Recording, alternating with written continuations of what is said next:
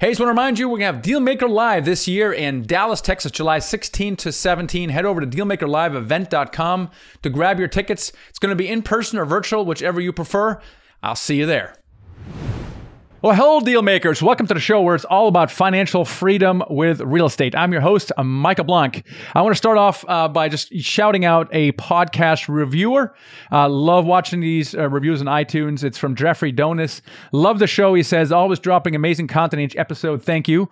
Jeffrey, thank you for, for that review. Give us a, a shout out when you can on iTunes. We'd love to read those out and maybe we'll shout you out next time as well. Also want to shout out to a, a student, a mentoring student who did his first deal. His name is Mauricio Roque. He had a 45 unit deal in Kalamazoo, Michigan. His mentor was Brad Tasha. Brad was one of my first mentors who works with our students. He has helped a lot of people do their first deal. And in Mauricio's case, he actually had a an LOI that was accepted last March in 2020, and it almost washed him out because it didn't go anywhere, and he almost uh, felt like uh, giving up. And instead, Brad kept him on track, and in fact, made him encourage him to partner with two other of our students, David Verga and Brady Hoffpair, and they did that 41 unit together. And it's so cool because that, of course, triggers the law of the first deal. So we're going to watch what they do, and it's just a matter of time now until they quit their job as well. A reminder, you guys, that we have Deal Maker Live coming this July 16 to 17 in Dallas at the Hilton Anatole. Tickets are going on on sale right now. Go to dealmakerliveevent.com. It is going to be the premier multifamily event, and it is going to be in person. We also have a virtual option if you prefer that. But I am so excited. We have a lot of cool guests, and uh, man, I'm just we got Brandon Turner uh, speaking there. We actually got a really cool MC. Now, I'm normally doing the one MC. I really enjoy it, but we have a professional coming. I just can't wait. I, I, mean, I can't even tell you who it is.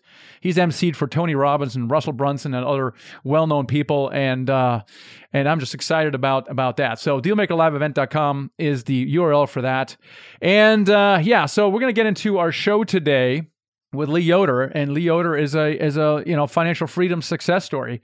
Uh, who went from being a physical therapist to a full time investor. Before we bring it on, though, let's bring our co host on, Garrett Lynch. What's going on? What's going on, Michael? You almost forgot about me today. Uh, whew, I, I get to my. You know, I can never forget about you, Garrett. Yeah, yeah, I just can't, can't do that. You know, Garrett, I want you to talk about something that that's relevant. It's been a hot market. And it's it's odd. It was hot before COVID and appears to be hot after COVID. It's like hot, like it's like a recession and it's hot. Like I don't understand and one of the things now, a lot of the action happens in the off-market deals. Uh, we we've seen on our ends and uh, and others as well. But occasionally, though, we get into a competitive situation, and sometimes you can't avoid them. And we've won competitive uh, situations, and we've also lost them. Share with us if you do get in a competitive situation, which uh, you know they are sometimes not avoidable. How do we win it? Yeah, so with a competitive situation, it's a different game you're essentially playing you're you're in like an auction like a competitive auction type environment but you're not getting deals at a discount necessarily. You're paying retail pricing or sometimes overpaying for deals. And so the first thing you know it's like okay well why would we do that? Well the reason is because there's enough upside after you get into it that even if you do overpay a little bit it still makes sense to do the deal. And so not all deals work and is depending on your strategy, you know, there's a lot that don't, just like anything.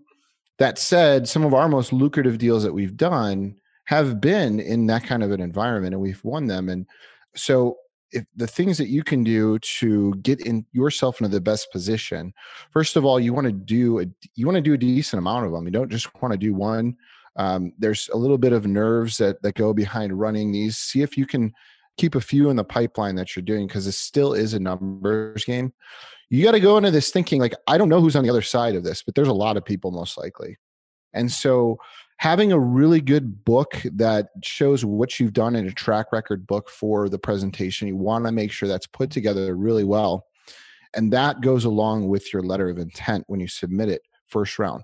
First round, you want to go in with terms that are just just enough to get you into the best and final. So you can find out from the broker, hey, where can we come in at that's that's going to get me into the best and final? So that first round is really just to weed out the jokers the people that don't really have any business being anywhere near the deal right? So it's really kind of meaningless.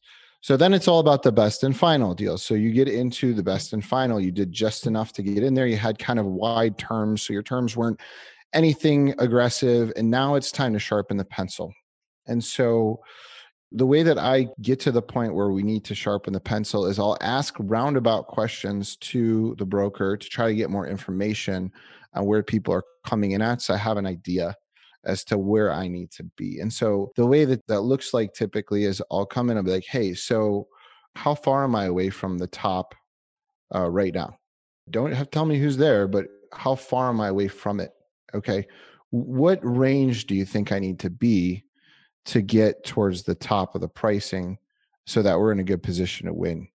What other things can I do to my terms that would make me a leader in this in this form? And I'm sure other people are asking this, but just know we're going to perform better than all those other people out there. So you got to play behind the scenes a little bit and try to get as much information. Now, there's some brokers that will tell you nothing, and there's some brokers that will give you hints depending on how much they like you and hey, don't say anything. And you want to get those hints so that you can get some clued in insight as to what you need to do to really, what do you need to put up more hard money? Do you need to not? Do you need, what things you need to pull back on? So that's how we've been able to position ourselves into successfully win some of these deals it's by trying to work the back scenes to get into a spot where we're just the one and and it's not easy you'll lose a lot more than you win but just make sure that if you're going in into this kind of an environment you know what to expect and you know how to play the strategy yeah a lot of that is based on the strength of the relationship with the broker i think that's absolutely key and uh, right. even though we build relationship with brokers to get off market deals, sometimes you still get in competitive situations. So having that relationship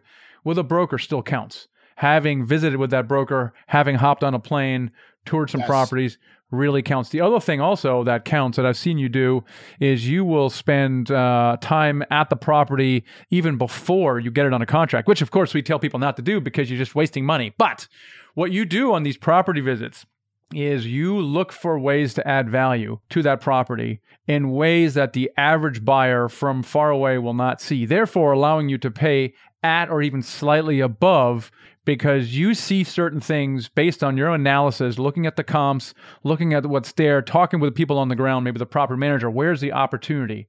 What have we not thought of? Where can we add more value? And that has made a difference in, in a lot of recent recent deals because it appears on the surface that we're overpaying, but as far as we're concerned, we're not.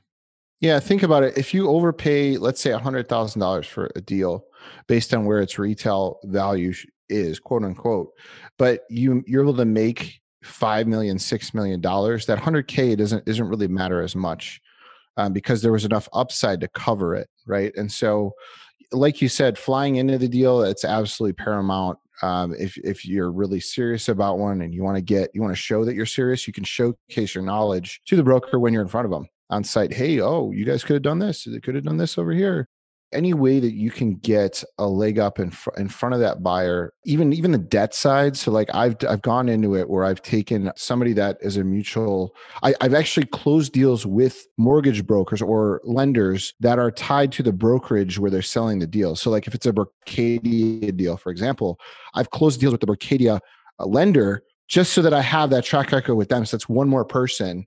Oh this person did perform. It's just you know they're they're trying to look for holes in your game the seller is. And so the less holes that you have the more the stronger you can become the better shot you got at winning it yeah, so don't shy away from competitive situations. Uh, the other thing that really helps is, is, aligning yourself with a strong team behind you with a track record. So if you don't have one, then align yourself with a, a more experienced operator and, uh, and and and get into the round that way as well.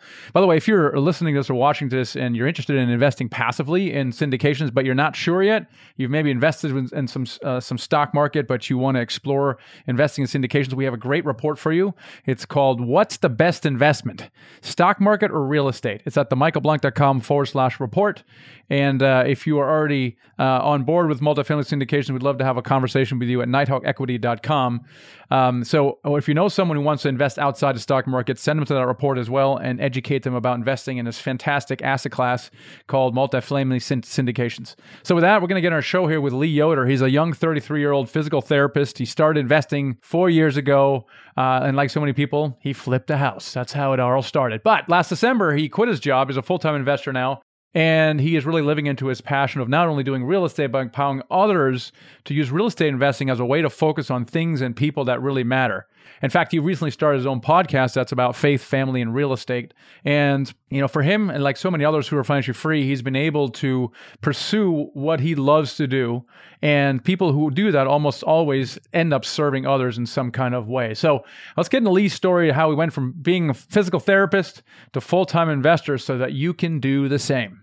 You're listening to the Apartment Building Investing Podcast, where we'll talk about all aspects of buying apartment buildings with a special focus on raising money from others. And now, your host, Michael Blank. Hey, Lee, how's it going today? Doing great, man. Honored to be on the show. I'm really excited to be on. I'm a long time listener, first time caller. I guess. Yeah, so yeah, really appreciate, excited. appreciate. it. So, so you know, we, uh, we want to get into your story. It's a good one. You know, you quit your job last December, and we want to know how you did that. But I want to rewind the clock a bit and start from the beginning. And we want to really understand what was going on in your life and how in the world you did it. Because Lee, everybody wants what you have done, which is financial freedom with real estate. So, why did you back think about? You know, I think you got started four or five years ago. What was going on in your life? Why did you even start thinking about getting involved uh, in real estate? Yeah, absolutely. Um, I, I, like sharing my story, Michael, because it's it's something I didn't do anything special. You know, anybody can follow my story, but I was a physical therapist, like you said. I was doing home health physical therapy, where I got to make my own schedule, had a lot of flexibility. You know, the money was fine. I was making plenty of money uh, for the family, so it was really good for for my wife and I, and starting our young family.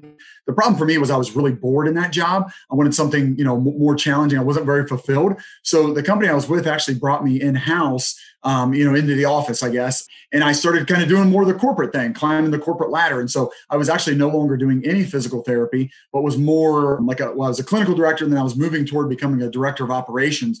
So now everything kind of flipped. Now I'm like really fulfilled by my job. It's really challenging. It's exciting. Really, the company was a startup company but now it's it's not so good for my family. You know now we have two young kids and my wife you know was staying home and and it just wasn't the life that that we uh, believed that, that god really wanted for us specifically. Um, i wanted to be home more. I wanted to be more present. Uh, even when i was home i felt very consumed by my job. Uh, so that's a common story you'll, you'll hear right? Um, climbing that corporate ladder. There's there's good and bad and, and some people have a great job in the corporate space. So it's, it's not everybody but i started thinking man, I want to I want to get back to where I have the the freedom, the flexibility, you know, being home with the family more.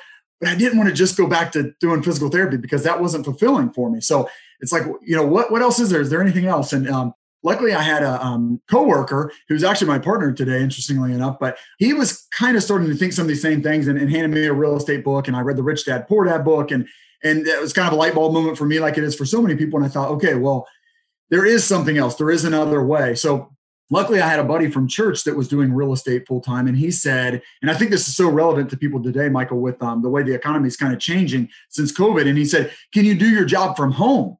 Right? Like that, that's a, a, a, key phrase today right? Well for me the answer was no. Back you know again this was 2016 and and the answer was no. I can't do my job from home and, and i don't have any extra space. I don't have any extra bandwidth to, to dip my toes in, into real estate so then I started thinking, well, what if I go back to home health physical therapy where I do have a lot of flexibility, I do have a lot of bandwidth, and then I can start getting into real estate. So the impetus behind it was was wanting more time freedom, like so many people, wanting to be home with my young kids and, and do the family thing with my wife. We're, we're people of, of faith, so wanting to pursue Christ and have more time for that. But yet I still want to be fulfilled with my work. So I ended up leaving going back to home health physical therapy, which wasn't an exciting, fulfilling job for me, but then doing real estate on the, the side, which was very exciting and, and fulfilling for me. All right. So so what you basically did is you you realized that your full time job was it was you were making great money, but you were missing mm-hmm. your family. And then you decided to go back to essentially what was not very fulfilling, but it, I mean, you made a living, right? Provide yeah, for your family fine. and then build up the real estate on the side. That's, that's pretty impressive because I, I know people who've done the opposite. They have, you know, I'm going to quit my job with real estate and then they're offered a promotion and then they take it. Yeah. And I think it's because they weren't clear about what was really important to them. How did you and maybe your wife what was your decision making process to go that route and go back to the job you didn't love and build up real estate on the side uh, on the side? What did that look like for you?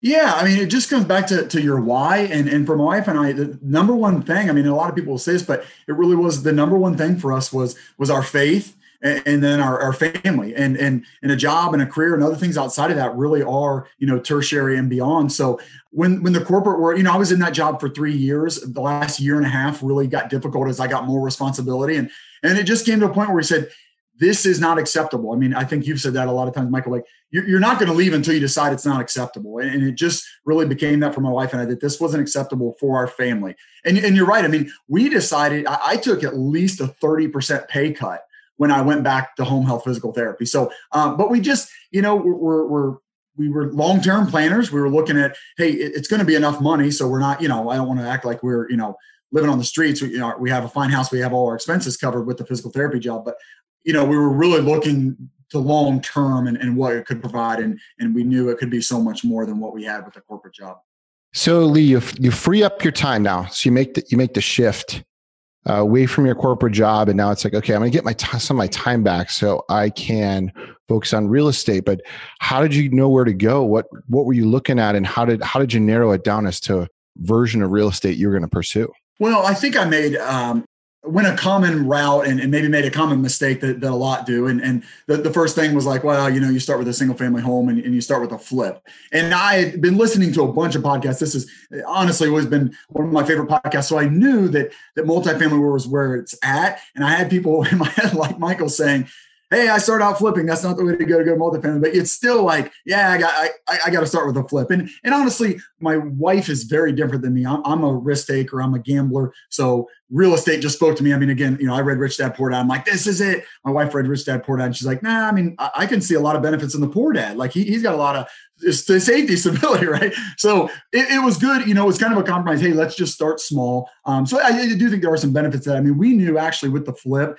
if everything went wrong and like we're just sitting on it, we could actually afford that mortgage along with ours. So it was just a, a small stepping stone. Um, but as you, you know, as as you've said before, Michael, you know, you said you get into flipping and you realize, wow, this is just another job. And it was absolutely that for us. That the flip was doing a flip on top of, I mean, I did still have a full time job. It was very flexible, but doing a flip on top of that, it literally was no different than me being back in the corporate space. And numbers wise, it's funny how it worked out because, like I said, I took about a 30% pay cut, and the flip about made up for that 30% pay cut, but I was putting a bunch more time in. So it was like, wow, this this is no different. This isn't investing. It's just that's the thing what amazed me when I first did a flip because I had two my first two flips, I made as much as my entire salary for that year.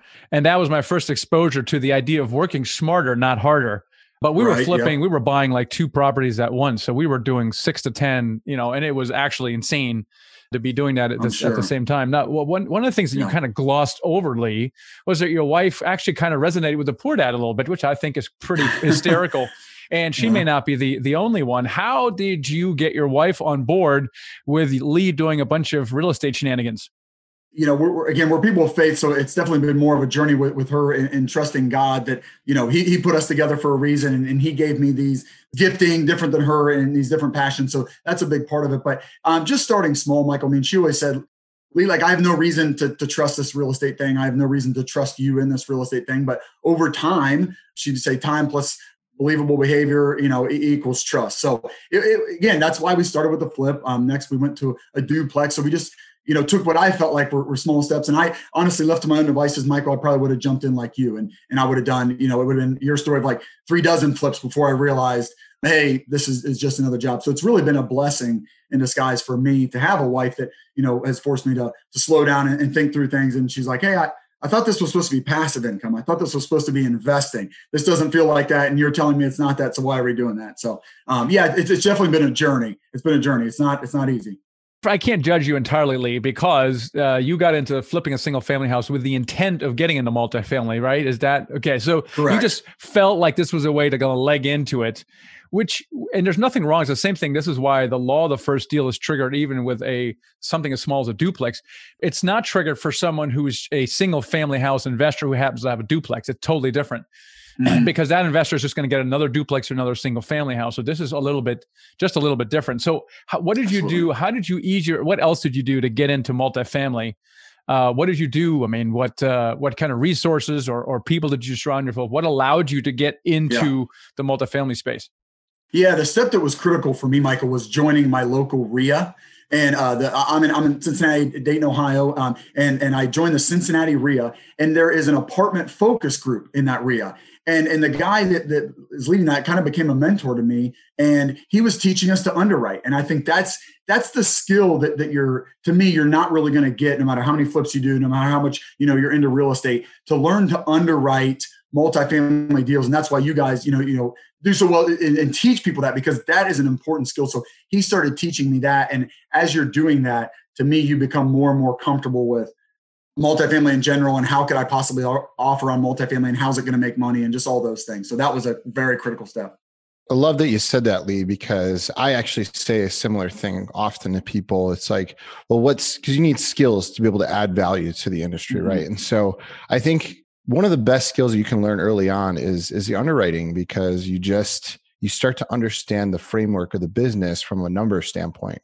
And you can start to see everything else. Everything else kind of falls into place around there. Like, oh yeah, that's that's why we're changing those toilets. That's you know, it lowers the water, uh-huh. whatever else it is, you know, it all kind of falls into place. And so I think that's a really powerful lesson. And I think the other thing you said that um, is super impactful for someone that's just getting started is that you surrounded yourself with other people that were doing right. something similar. So it helped you kind of shape your environment and you found a mentor so lee how when you when you did find that mentor how did you attract that person and and you know how did you keep that that person around to kind of help guide you yeah, good good question. I, I, think mentors are just so important. I mean, um, it, it, was so vital to, to, me, and it's been that way for so many other people. So, you know, he was very uh, open with his time. I mean, he was leading this group, so he was open with the group. And, and hey, if you want to send me some deals you're underwriting, you know, be more than happy to look through them with you. So I just started doing that. And Garrett, I would just say that maybe what I, I mean, I, I don't know what other people have done in that group, but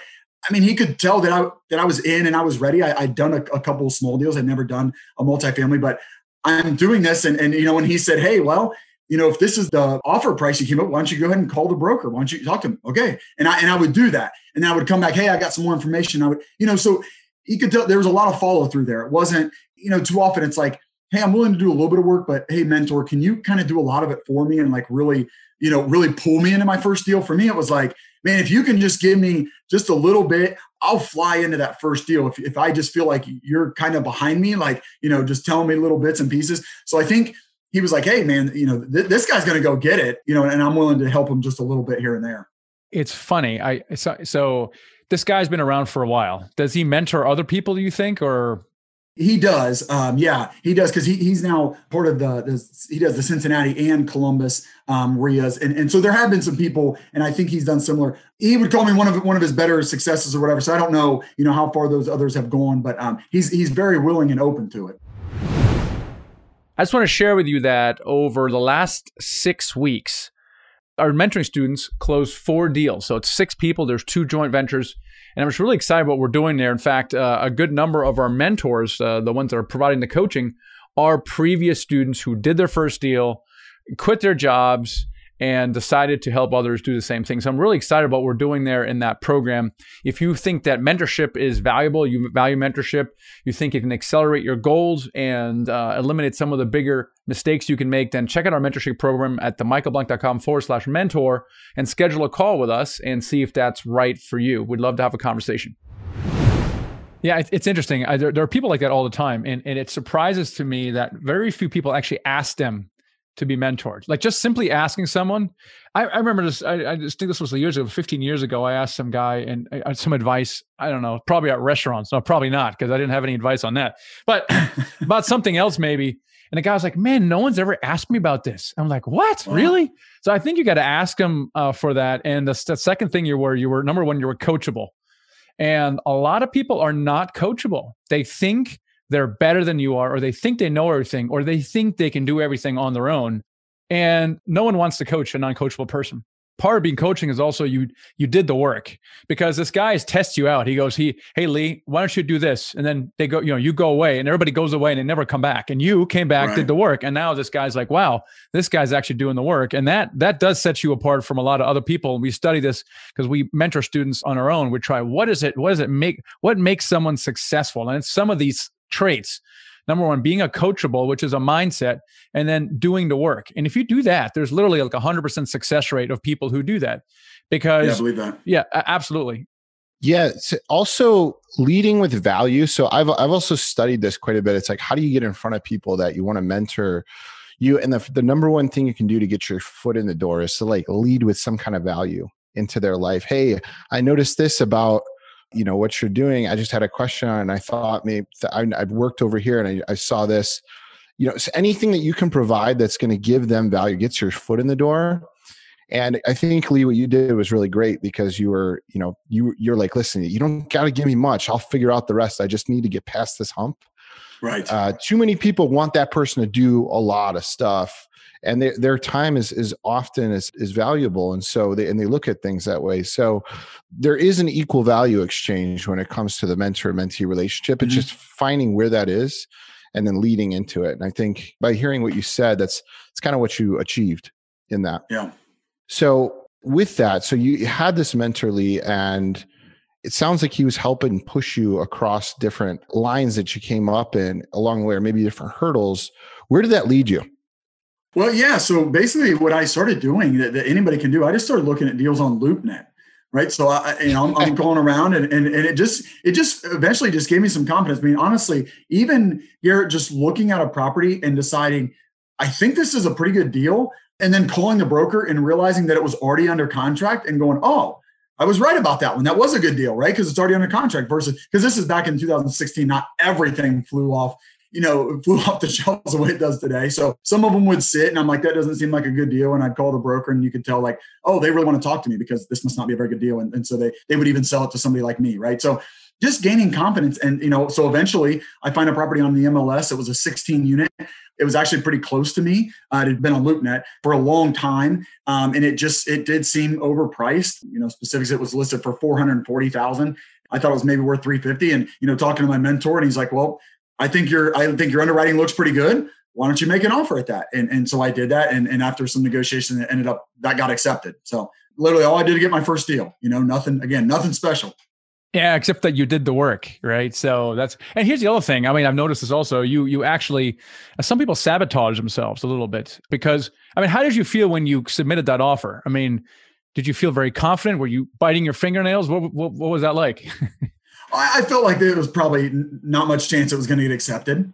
Um, I mean, again, they they'd had it on for a long time. You could tell they were kind of you know not interested in the property anymore. But I just felt like the worst that could happen was they were going to say no. And, and that's the most likely thing that was going to happen. So it's just these steps. Like you have to underwrite 100 properties to get comfortable with what would be a good offer. And then you finally get there and you got to start making offers, you know, and, and it might take 10, 20, especially in this market, 20 offers to get one accepted. But if you're not doing these steps, then you can never get to the point of getting one accepted and getting a property under contract. Yeah, that's absolutely right. And, and you mentioned 100, 100 properties, right? I mean, people say, you know, they're like, oh, I made a few offers and none of it was accepted. I'm like, are you kidding me? A few offers?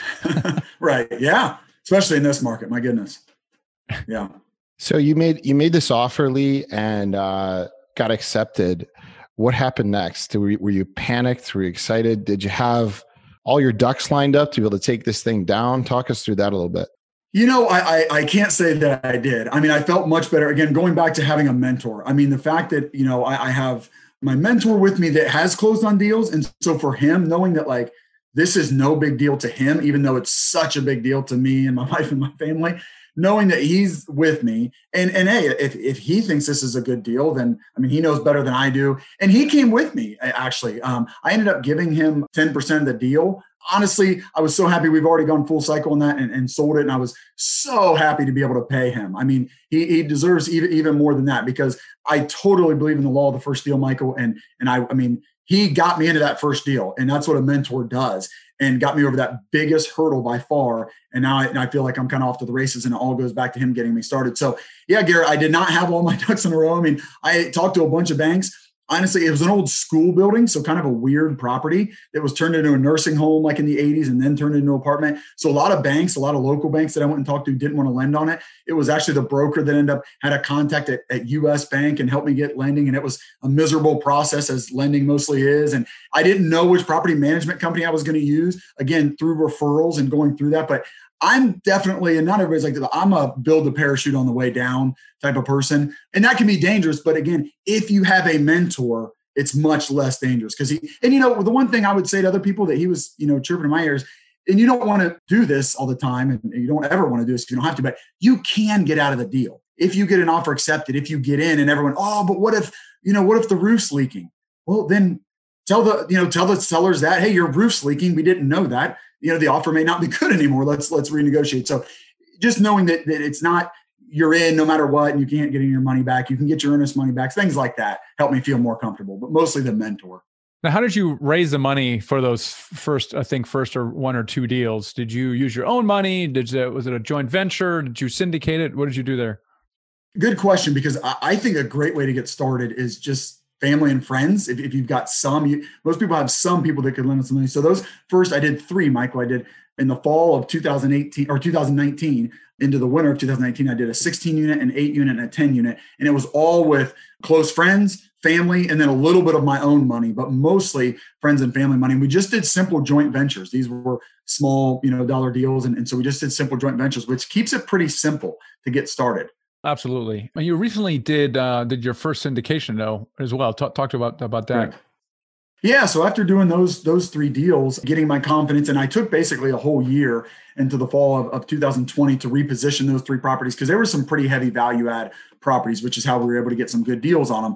And we added a lot of value, ended up selling a couple of those, looking to sell the third. And I started building my team again. Kind of you know neat for my story is that I ended up partnering with the guy that I was building a division with back at the corporate space, and he left as well. So we're now both working and, and still working with with my mentor. Actually, still part of the RIA, raising money from the RIA now. You know, we had a couple guys from the, the Cincinnati RIA that, and well, one from Cincinnati, one from Columbus actually, that invested on our first syndication. But yeah, just just you know, continue with the underwriting, continue making deals. It just took a long time. I mean, you know, the market got really hot connecting with brokers the the only way we got this 45 unit that became our first apartment syndication in Dayton, Ohio was through a broker connection because it was an off market deal. The guy's more of an investor, but he is a broker as well. And he brought us this deal that just didn't really fit what he goes after, uh, but it really fit what we were looking for. So he brought it to us and, and we were the only ones offering on it. It was, it was off market. It was just between us and the, the seller and we came to an agreement. So that's how the, the first syndication came to be. So how did you guys do it without like a real track record? At that point, right? So you guys won the deal, yeah. and then how did you kind of overcome that? Well, so you know, going all the way back to to the flip, some close family uh, were actually in on the flip a little bit with me. It was kind of by accident, but they were in on that, and and so they saw some success in that. I think again, even though single family doesn't really translate to multifamily, eh, a lot of the skills having a track record of being someone of, of character and integrity and, and doing the right things and working hard and, and having some success in real estate does start to build a track record. So those some of those same people that saw what I did just with the single family flip and with the duplex wanted to get in on the 16 unit with me and then the 8 unit and the, the 10 unit. So had some investors. So it was some of those same investors that we actually sold those properties already and made them a lot of money that wanted to then get in on the syndication. And then even you know other people it was my first syndication but i had been on i had been interviewed by my by my mentor on the cincinnati ria and had told all those members about what I had done with a 16 and 8 and a 10. So a 45, it, it was a big jump, but people did see a track record, even though it wasn't in specifically apartment syndication.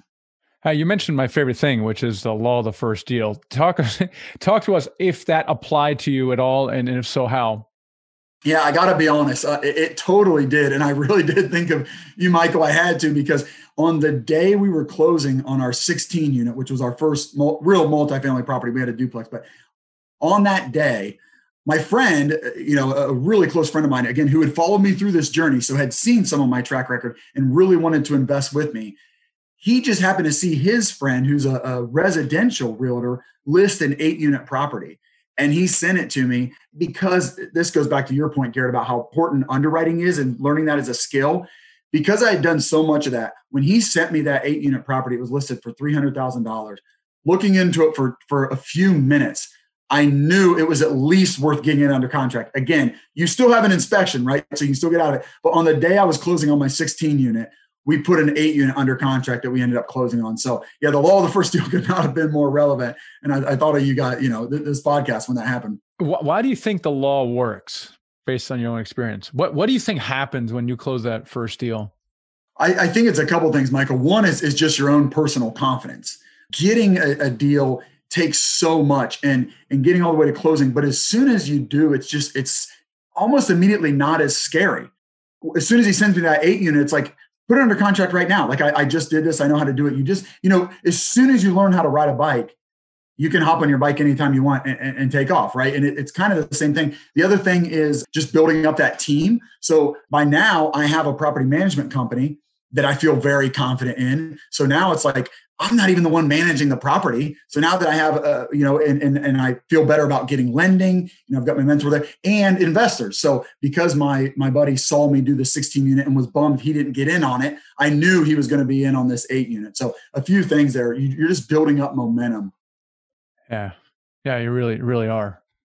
Part of that, like if you go deeper on the law of the first deal a little bit that I've noticed, it's, it's kind of like there's there are all these things that come up when you get into the actual process of acquisition that maybe you haven't quite figured out yet or you don't quite know. And so you it kind of shines a light on everything. Once you do it one time oh all of a sudden oh oh that's how you get lending the right way. This is who you go to. This all those things kind of come to fruition and you're like let's do it again. Like and so you have Absolutely. this new energy about you at the yeah. end of that which is what makes that law the first deal so uh, powerful in general. Well, I mean, you talked about this investor who was on the fence, and typically what happens, there's investors who say, "Let me see what Lee does," and then he does it. Yeah. He's like, "Crap, I missed a, I missed the other one," you know, and they get on the other one. The other thing, also, I wonder what connection the the the other one that you did, um, the 45 unit in Dayton, because you said it was through an off market deal via a broker. How did that come about, and was that maybe related at all to any uh, any of the first deals that you may have done?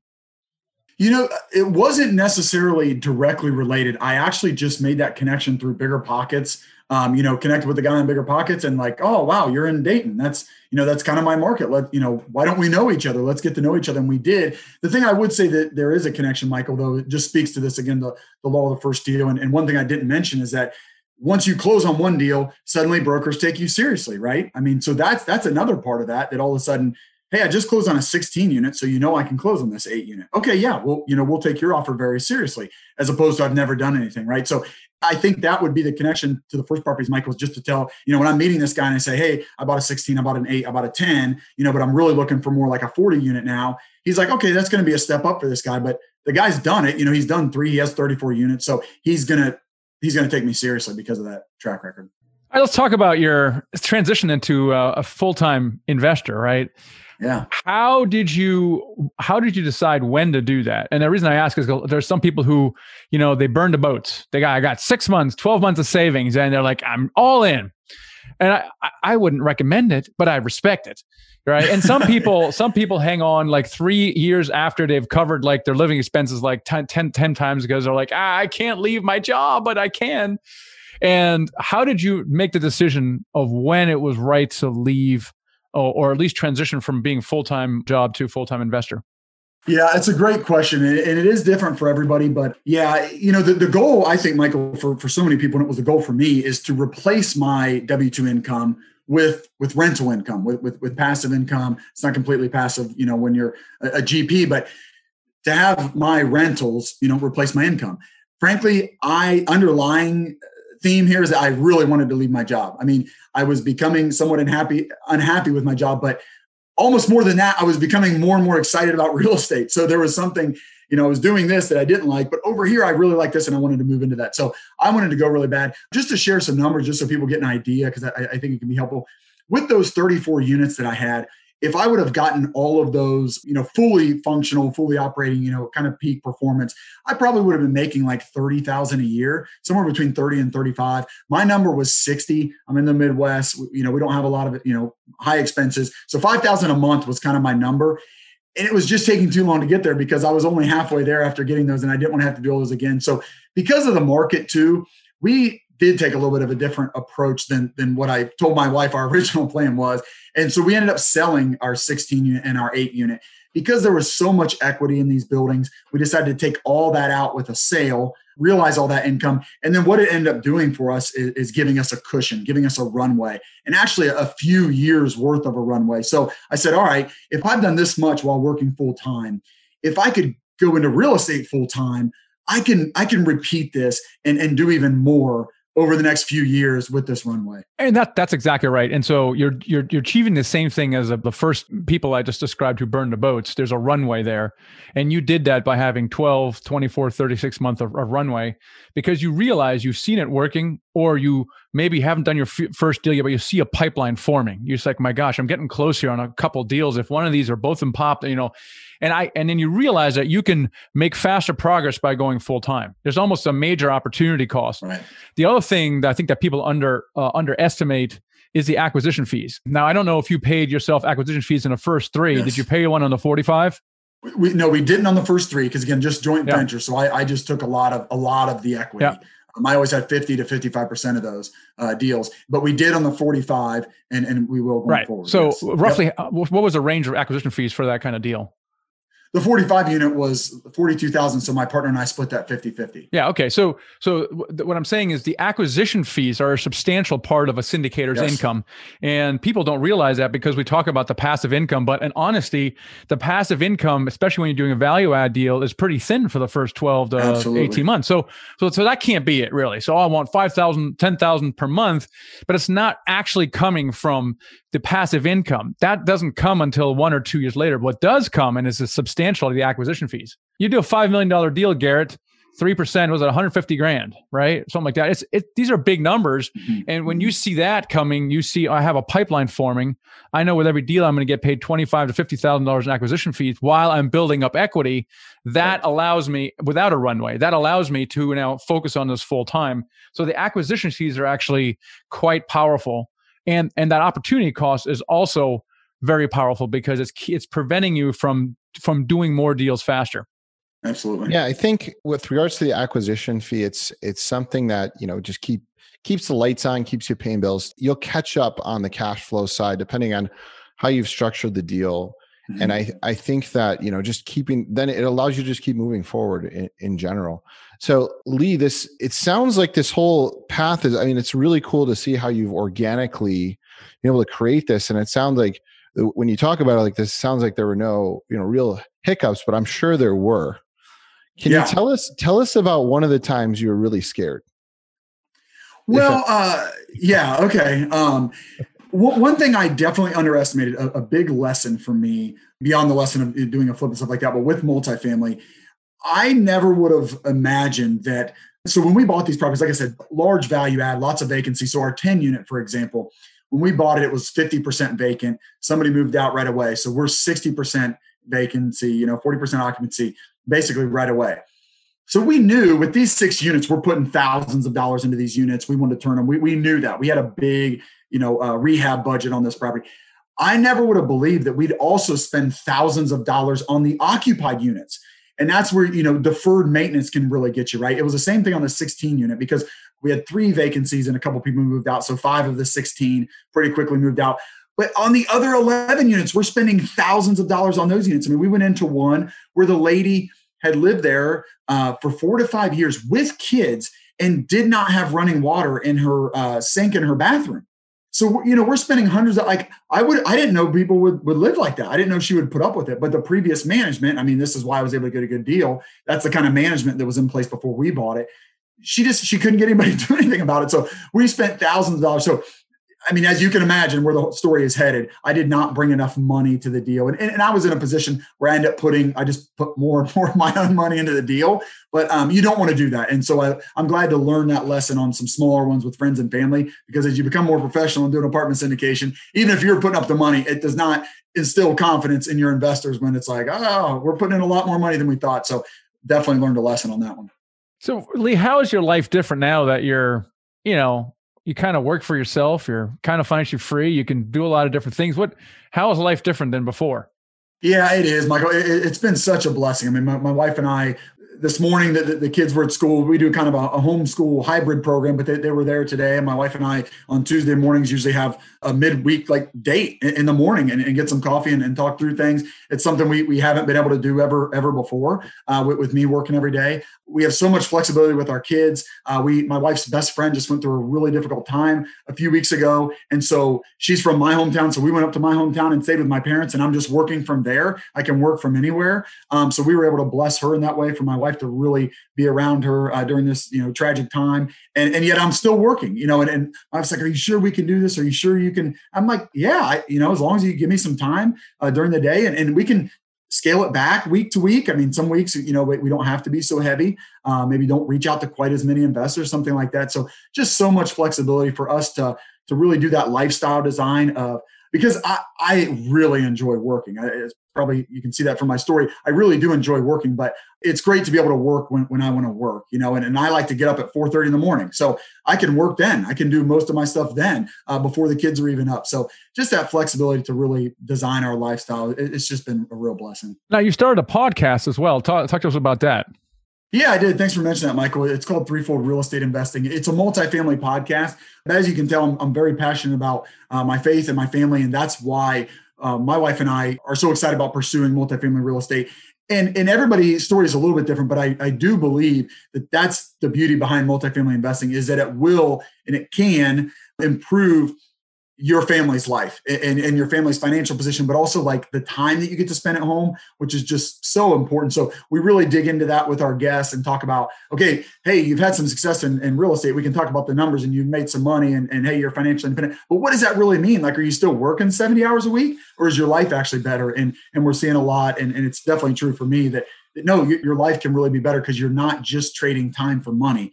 You do have passive income so you can make your money work for you even if you're a passive investor. So that, that's kind of the, what the podcast is about. Yeah I, I, I love that you know i i, I remember i, I was uh, i was financially independent twice in my life and then lost it both times. But there was times when i was you know, I, I was having conversations with people and, and I was like, man, it's, you know, I was reading a book or listening to, hey man, you got to figure out what your, what your purpose in life is, man, your passion, and you got to live into passion. And they're looking at me. I didn't talk like that. I, I, I don't even talk like that. I don't know. I don't what even talk was like telling that. you that advice. You, you know, and they're like, dude, what are you talking about? I got like, I work 50, 60 hours a week. I'm on call on the weekends. Like, I don't have time for this stuff because we work so much, we do it, of course, to provide for our family. But then yeah. we it prevents us almost from doing the things and spending time with the people that are really important to us, right? And so yeah. now you're at home, you're at two o'clock in the afternoon, you're like, I don't need to be anywhere someplace. And then you do some deep thinking. You know, you go out, you take mm. your, your wife to coffee and you talk about life and you start reflecting on yourself. And all of a sudden you start living and doing things that actually matter to you most. And that could have been very, very difficult when you were back, you were director of operations you're probably trying to do the best that you can, but you're really darn hard to do it.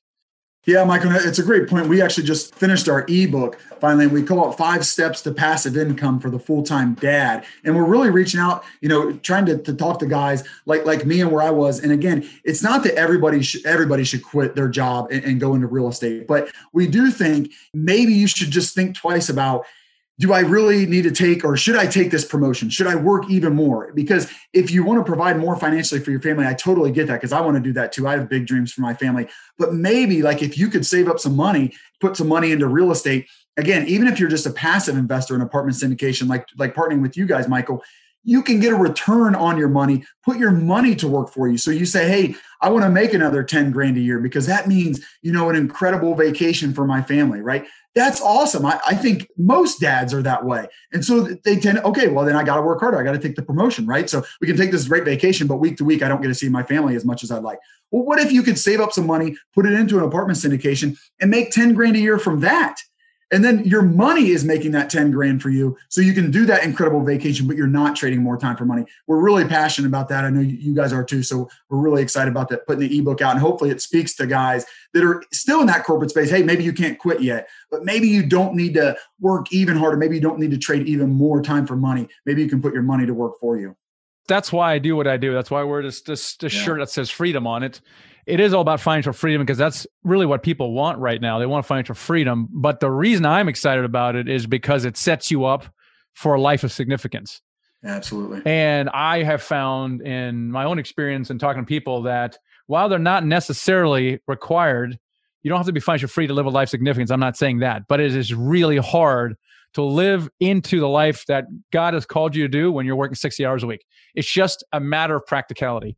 And so therefore that's why I'm fired up about helping people financially free so they can, you know, it empowers them to do that. And invariably, you know, people end up doing kind of what, what whatever they love to do, whatever it is. It could be real estate, uh, but they invariably end up serving other people in some way. Uh, you start a podcast or writing a book or or volunteering or mentoring other people and that's that's very powerful right so my simple mind is the more people are financially free the better off we are because most people end up gravitating towards serving others. So thank you for a reminder of that. That's kind of what real estate is. It's just a vehicle, a means to an end, but it's not the end in itself.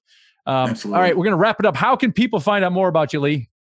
Yeah, great. Um, we've got a website, threefoldrei.com. Uh, you can email us at info at threefoldrei.com. Would love for you to check out the podcast, Threefold Real Estate Investing Podcast. Uh, but we've got some stuff there on the, the website. If you want to see the ebook, that's on our website. So jump on there. But um, yeah, would love to connect with more people and, and have more people joining this. We, we, think it's a great vehicle, like you said there, Michael. Uh, and I think it, it can change people's lives, and then those people can go and change other people's lives. That's right. Awesome. Thanks for being on the show today. Yeah, thanks for having me. Yeah, one of the things that really stood out with me is uh, his focus on analyzing. I think you mentioned it as well. Analysis is one of those fundamental skills that affects everything else because obviously you need it to to make offers but it also allows you to build up your confidence and improve your language when you speak to brokers. It's used during due diligence and it's actually used even after you close. So analysis is really fundamental to multifamily uh, investing. And the thing is it, it's not it doesn't have to be complicated. So if you're not a numbers person or excel person you know we have tools with a syndicated deal analyzer for example that make this pretty easy. You spend a lot of time analyzing deals garrett. Uh, yeah you might say that that's part of what I've been doing for the last 10 years is uh, analyzing deals. So, you know, just think of it as like the the easiest, fastest way that you could add value to any syndication, any operator, anywhere is by understanding how to underwrite and and getting numbers in front of you. And so that's just been paramount to to everything really it's the framework and there are plenty of tools out there but it, definitely the sda is a, a fantastic one where you can just dive in and you know you can look at OMs. It allows you to see things that other people wouldn't see, find deals that other people wouldn't know about by just honing those skills and, and crafting them. Yeah, I, I, love the law of the first deal that he, he brought up that as well, and it just works all the time. You listening to this, but you're not going to believe me until it happens to you. Like it's just this unbelievable, unbelievable phenomenon that people go through as well.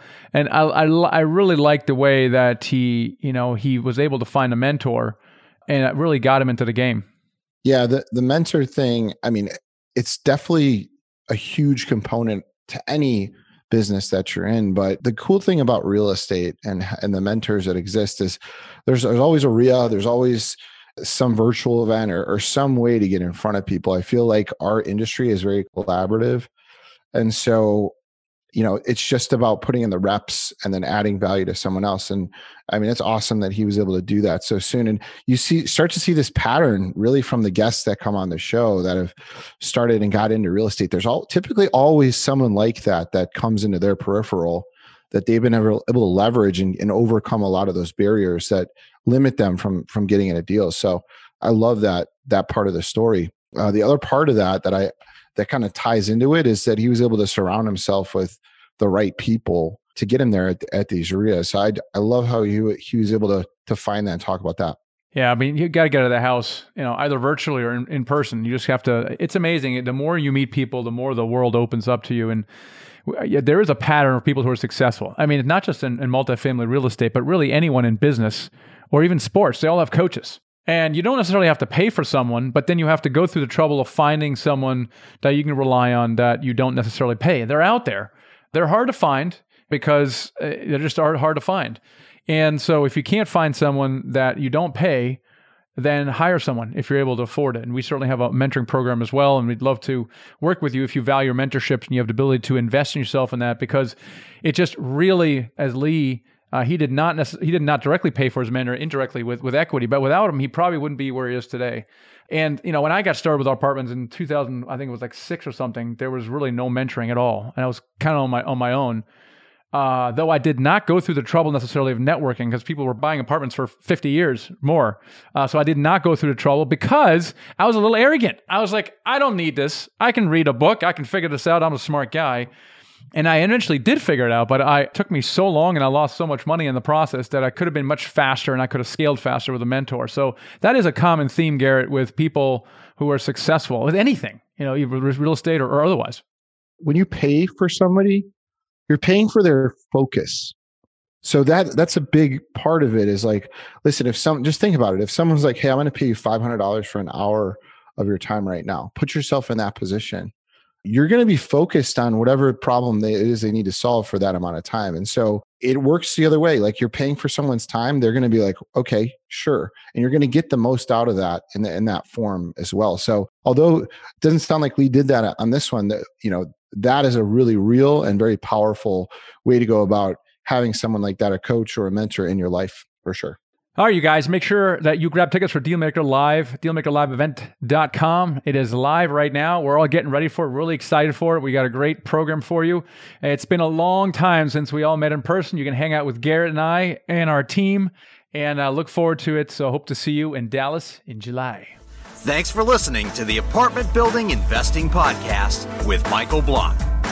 For more free podcasts, articles, and videos, go to the Michael Blank there, you can also download the free ebook, The Secret to Raising Money to Buy Your First Apartment Building. Till next time.